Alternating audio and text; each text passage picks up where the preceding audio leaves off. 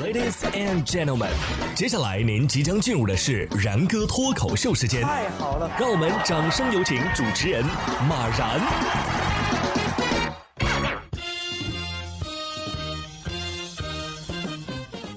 然哥说新闻，新闻脱口秀，各位听众大家好，我是然哥。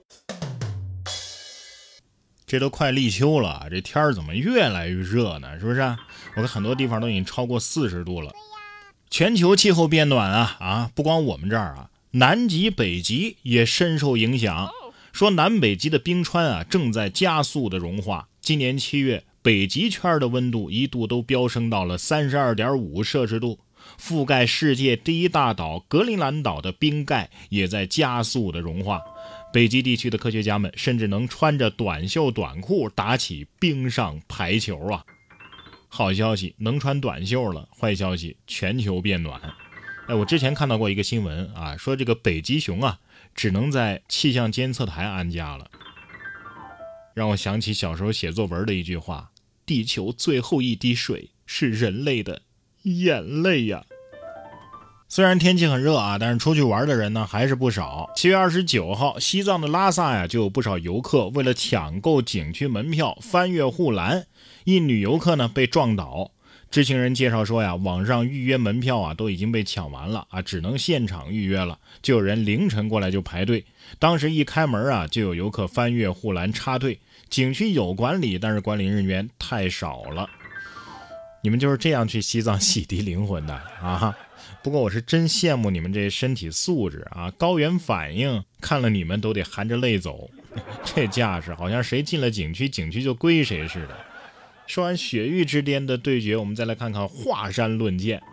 你像陕西的华山景区啊，由于免票就导致游客爆满，上下游客是狭路相逢，对峙了4个小时也互不相让。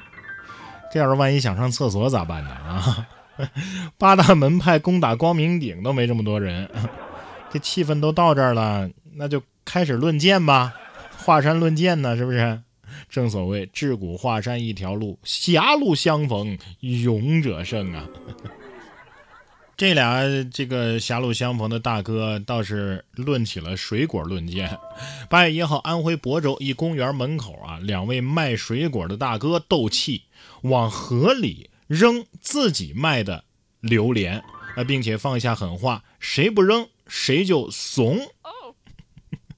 下次想扔可以直接找我评理啊！谁给的多我就向着谁，行不行？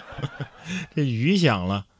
这辈子我都没想过我还能吃上榴莲呢啊！而且榴莲自由，榴莲也得说了，我可没招惹你们任何人吧？早知道这样，我还不如烂树上呢。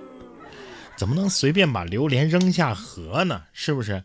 道德在哪儿？环保意识在哪儿？节约意识在哪儿？河的下游又在哪儿？我去捡。捡可以，那偷肯定是不行的，对不对？近日，安徽的马鞍山啊，花山公安就抓获了一名电瓶大盗。短短2个月时间，作案30余起，涉案金额达2万余元呢。据嫌疑人交代啊，他白天在电动车维修站里边上班啊，学习电动车修理技术。夜晚呢，就开始盗窃电动车电瓶。目前嫌疑人已经被采取刑事强制措施，案件正在进一步的侦办当中。你还真是学以致用啊！白天学，晚上就用上了。哪有什么天才？我只是把别人睡觉的时间用来偷电瓶而已。修车的不一定是师傅，也可能是毛贼，是吧？说完偷，我们再来看看骗。近日，浙江台州民警通过被骗群众进入诈骗群，随后呢，将同事也陆续的加入到了群里。当诈骗分子开始诱导群内成员下载涉诈 APP 的时候，民警立马在群里啊连发数条反诈宣传链接和预警信息。群内蛰伏的10几位民警也是集体发声啊，民警们迅速和群成员联系，表明了身份，进行了劝阻。群里的骗子，你们听着，你们已经被包围了。反转了啊！以前看到这种群里边都是好几个骗子一起糊弄一个受害者啊，现在直接这个一群警察把骗子给包围了，是吧？现在这群名应该直接改成反诈实践教育基地。南充的警方也很给力。7月31号，记者从四川南充警方获悉，经过相关部门鉴定网红博主蹄子视频当中的鲨鱼确实是噬人鲨也称大白鲨。那么据最新的调查结果呢，蹄子烹食的大白鲨来自这个福建沿海，相关人员都已经被警方给控制了。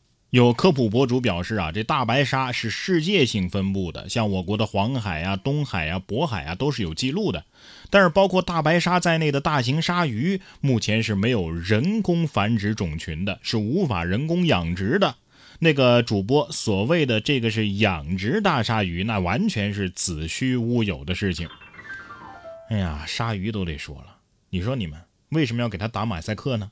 应该给我打上点啊！我一个海洋霸主被这种人给吃了，我太没面子了，是不是？哎呀，我估计这要是恐龙没灭绝，这小姐姐是不是还能抱着霸王龙啃两口啊？